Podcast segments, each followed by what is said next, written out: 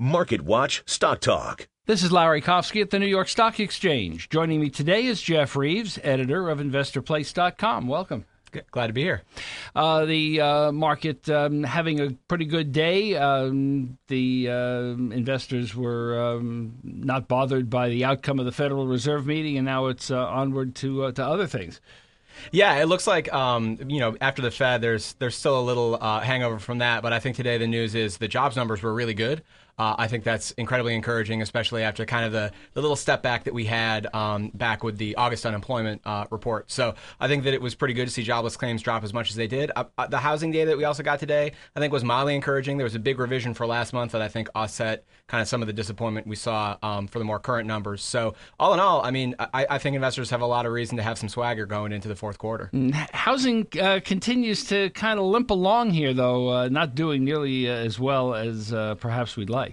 Yeah, I mean, but that's really important to, recognize, though. Uh, you know, several years ago, it probably did better than it should have, right? So uh, I think it's important for this recovery to be sustainable in housing that we do kind of see not a plateauing, but at least a, a, a little bit more normalized growth. Uh, and I think we're starting to see that. The growth rates aren't as impressive, but in most major markets, again, it's all local, but in most major markets, uh, foreclosures are down, prices are up. So I, I, think it is a very healthy real estate market. It's it's not a boom, but it's still pretty good. Once again, we're looking at um, the uh, the various indices at uh, all time highs. Uh, do investors get scared at these levels, or is it uh, onward and upward from here? Well, uh, you know, uh, I personally am bullish. I think the S and P is going to finish the year at 2100 or above.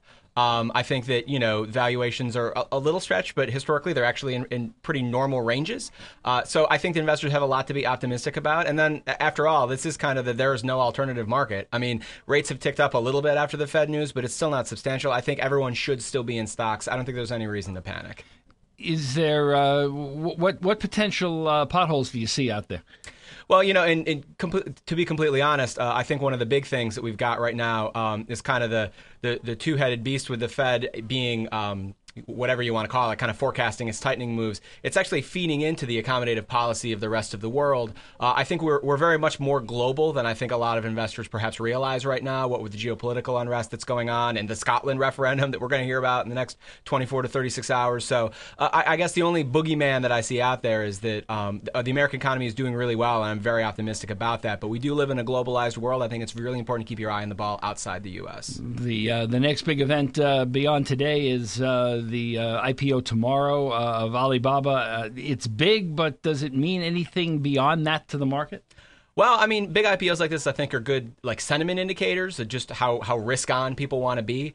Uh, I personally think it's probably going to get a first day pop, but I'm not buying it. Uh, I think it's it's awfully risky, uh, you know, to invest in uh, just about anything in China, let alone this overhyped IPO. I don't invest in IPOs broadly, uh, but I do think that you know, just generally speaking, it's a good measure of risk and sentiment and where investors are living. Uh, and if they want to buy an e-commerce company in an emerging market, you know, and that goes well, I think it's a pretty good indicator of appetite risk that's out there for equities. Any, any particular areas that uh, you think present uh, good opportunities at this point, or any that uh, you wouldn't uh, touch with a ten foot pole? Well, I, I actually I, I kind of like cybersecurity, enterprise tech, stuff like that right now. I've I, everybody has read all the reports about how spending has been very weak for IT uh, over the last couple years. Gartner always comes out with a report at the beginning of the year and then has to revise down. But the bottom line is productivity just hasn't moved. I think the improving economic indicators we've seen means businesses should start investing again. And if they do, they're going to invest in IT infrastructure. Uh, Oracle's actually reporting earnings today. Uh, I think that's going to be important to watch. And I do think that longer term, some of these large cap, uh, large cap enterprise tech companies could be a really good long term play for investors. Jeff Reeves, editor of InvestorPlace.com. Thanks for coming by. Pleasure to be here. You've got to make sure your family and finances are legally protected. So, where do you turn for legal help you can trust? LegalZoom.com. For over 13 years, they've been helping Americans with LLCs, incorporation, wills, trusts, and more. LegalZoom makes it painless. You can always reach out to them with questions, and they'll talk you through the process. You can get legal help through independent attorneys and self help services at your direction, but they're not a law firm. For special savings, be sure to enter code WSJ in the referral box at LegalZoom.com.